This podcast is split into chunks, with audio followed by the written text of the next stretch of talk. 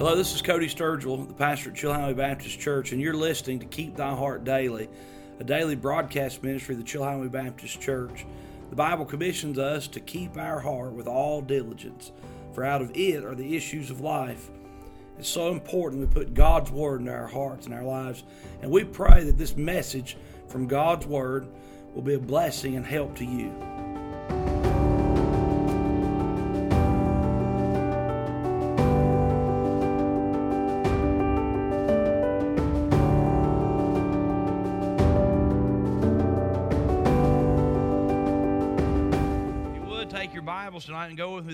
Joel.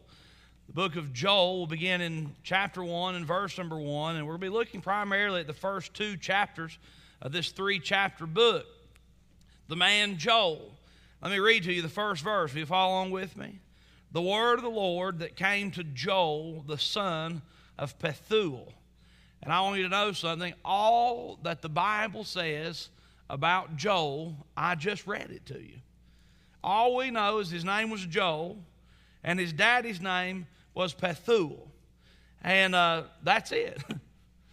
the end. Close your Bibles. Go. The, I'm just kidding.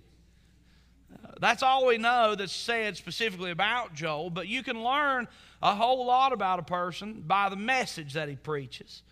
And when we meet Joel and we see this message, we find Joel gives God's message to God's people. And as Hosea used an illustration of the trouble of his, of his home, the unfaithfulness of his wife, to picture the rebellion and the harlotry of the nation of Israel, Joel uses the illustration of a plague and the coming of the day of the Lord, the judgment of God on the nation of Israel as the springboard and the illustration of his message. Joel is the prophet of the plague. When we open our Bibles to Joel chapter number one, we see in Joel chapter number one, Joel warning the people of the coming of a plague, coming of a pestilence, of great problems.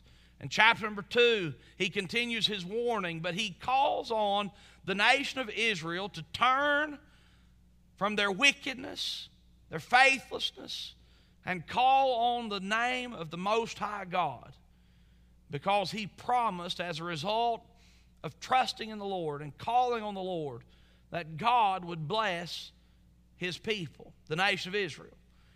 Chapter 3 is a different message for a different night, but chapter 3 is a beautiful description of what most people, and I believe to be a description of the battle of Armageddon and the victory that Jesus Christ has ultimately setting up a new Jerusalem. Tonight we're going to focus in on chapters 1 and 2, and I'd like to bring this message Joel, the prophet of the plague. Joel, the prophet of the plague. Will you look with me in chapter number 1, verse number 1? The Bible says, The word of the Lord that came to Joel, the son of Pethuel. Hear this, ye old men, and give ear, all ye inhabitants of the land. Hath this been in your days, or even in the days of your fathers? Tell ye your children of it, and let your children tell their children, and their children another generation. That which the palmer worm hath left, hath the locust eaten. And that which the locust hath left, hath the cankerworm eaten. And that which the cankerworm hath left, hath the caterpillar eaten. Awake, ye drunkards, and weep and howl, all ye drinkers of wine, because of the new wine, for it is cut off from your mouth. For a nation has come up upon my land, strong and without number, whose teeth are the teeth of a lion, and he hath the cheek teeth of a great lion. What's he describing in verse number 6? He's using an analogy of a nation, of a great army, to describe locust. Look at it again in verse number 6. For a nation is come up upon my land, strong and without number, whose teeth are the teeth of a lion, and he hath the cheek teeth of a great lion. He hath laid my vine waste and barked my fig tree. He hath made it clean bare and cast it away. The branches thereof are made white. Lament like a virgin girded with sackcloth for the husband of her youth. The meat offering and the drink offering is cut off from the house of the Lord. The priests, the Lord's ministers mourn. The field is wasted. The land mourneth, for the corn is wasted. The new wine is dried up. The oil languisheth. Be ashamed, O ye husbandmen. How, O ye vine dressers, for the wheat and for the barley, because the harvest of the field is perished. The vine is dried up. The fig tree languished, the pomegranate tree, the palm tree also, the apple tree, even all the trees of the field are withered because joy is withered away from the sons of men. Gird yourselves and lament, ye priests, how ye ministers of the altar. Come lie all night in sackcloth, ye ministers of my God, for the meat offering and for the drink offering is withholden from the house of your God. Verse 14 Sanctify ye a fast, call a solemn assembly gather the elders and all the inhabitants of the land into the house of the Lord your God and cry unto the Lord. Alas for the day, for the day of the Lord is at hand. And as a destruction from the Almighty shall it come. Is not the meat cut off before our eyes, yea, joy and gladness from the house of our God? The seed is rotten under their clods. The garners are laid desolate. The barns are broken down, for the corn is withered. How do the beasts groan? The herds of cattle are perplexed because they have no pasture. Yea, the flocks of sheep are made desolate. O Lord, to thee will I cry, for the fire hath devoured the pastures of the wilderness, and the flame hath burned all the trees of the field. The beasts of the field cry also unto thee, for the rivers of waters are dried up, and the fire hath devoured the pastures of the wilderness. You come to verse number 20. And you think, my lands, what a depressing scene. And it is. It's a moment that would come to Israel to the nation of Israel is a moment that would be perplexing and awful. A plague would come. But I want you to understand something about plagues and problems and pestilence. God has a purpose for them. And God's purpose always produces blessing for his people. And Joel preaches a message that does not, in any form or fashion, dumb down the difficulties of the moment. But all the trouble that is faced by the nation of Israel, the prophet Joel directs to one very specific thing that God's people, in light of the trouble, would turn to God. Would turn to God. They would repent of their sins They'd put their trust once again in God who loved them so much. And we learn tonight from the man Joel, the prophet of the plague, that plagues, problems, and pestilences have a purpose. And they produce in the hearts of God's children a turning to God. And when we turn to God, we have the promise of God's blessing. What do we learn about Joel? Joel was a man who did not point people to himself. Joel is a man, we understand by his writing, is a man who pointed people to God who could change their lives and was worthy of their praise and submission and service. Joel's the prophet of the plagues. Let's consider number one the plagues, the problems, and the pestilences. There's a lot of them we read, but I want to just highlight a few and show you some things that's going on. Uh, in chapter number one, Joel addresses a few groups of people. He addresses old men, drunkards, farmers, and preachers. He says to the old men in verse number two, Hear ye this, hear this, ye old men. Give ear, all ye inhabitants of the land. Hath this been in your days, or even in the days of your fathers? I thought that's kind of interesting. He says, Have you ever seen anything like this? He's talking with the old man. He said, Old man, have you ever seen anything to beat this? Have you ever seen anything like this? He said, No, you've not seen it, and your fathers hadn't seen it like this either. It can't help but remind you of the moment we find ourselves in history, right? I mean, how many times over the course of the last year and a half have you heard folks say, I've never seen anything like this before? I don't think my father's seen anything like this before, and I'm not certain that my grandfather's seen anything like this before. My great grandfather get told stories of the Great Depression. That was difficult. But our fathers and the old men and the old men's fathers, they look back and they say, We've not seen anything quite like this before. And the message from Joel was, You've not seen anything like this, have you?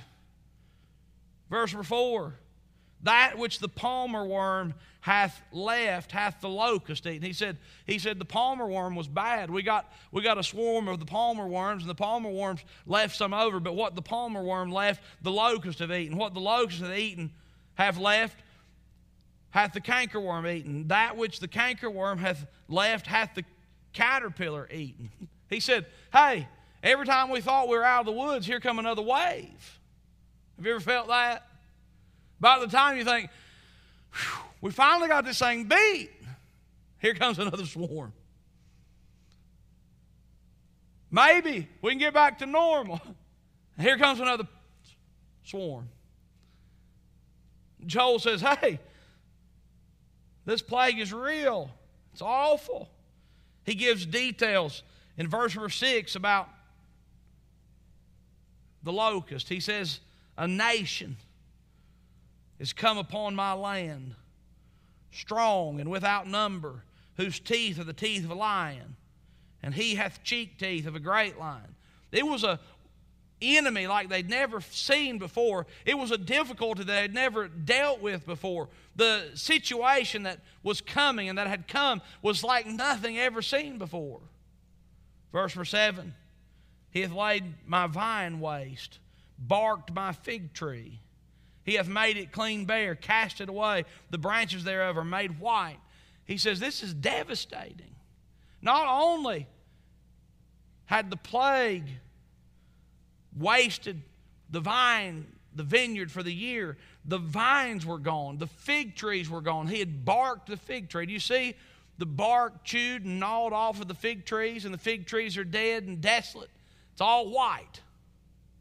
He says, not only has this situation causes trouble for the here and now, but the situation is going to cause trouble in the future.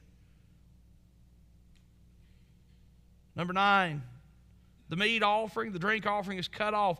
They were so desolate they could not offer the meat or the drink offering in the house of God. Verse 10 The field is wasted, the land mourneth, the corn is wasted, the new wine is dried up, the oil languisheth.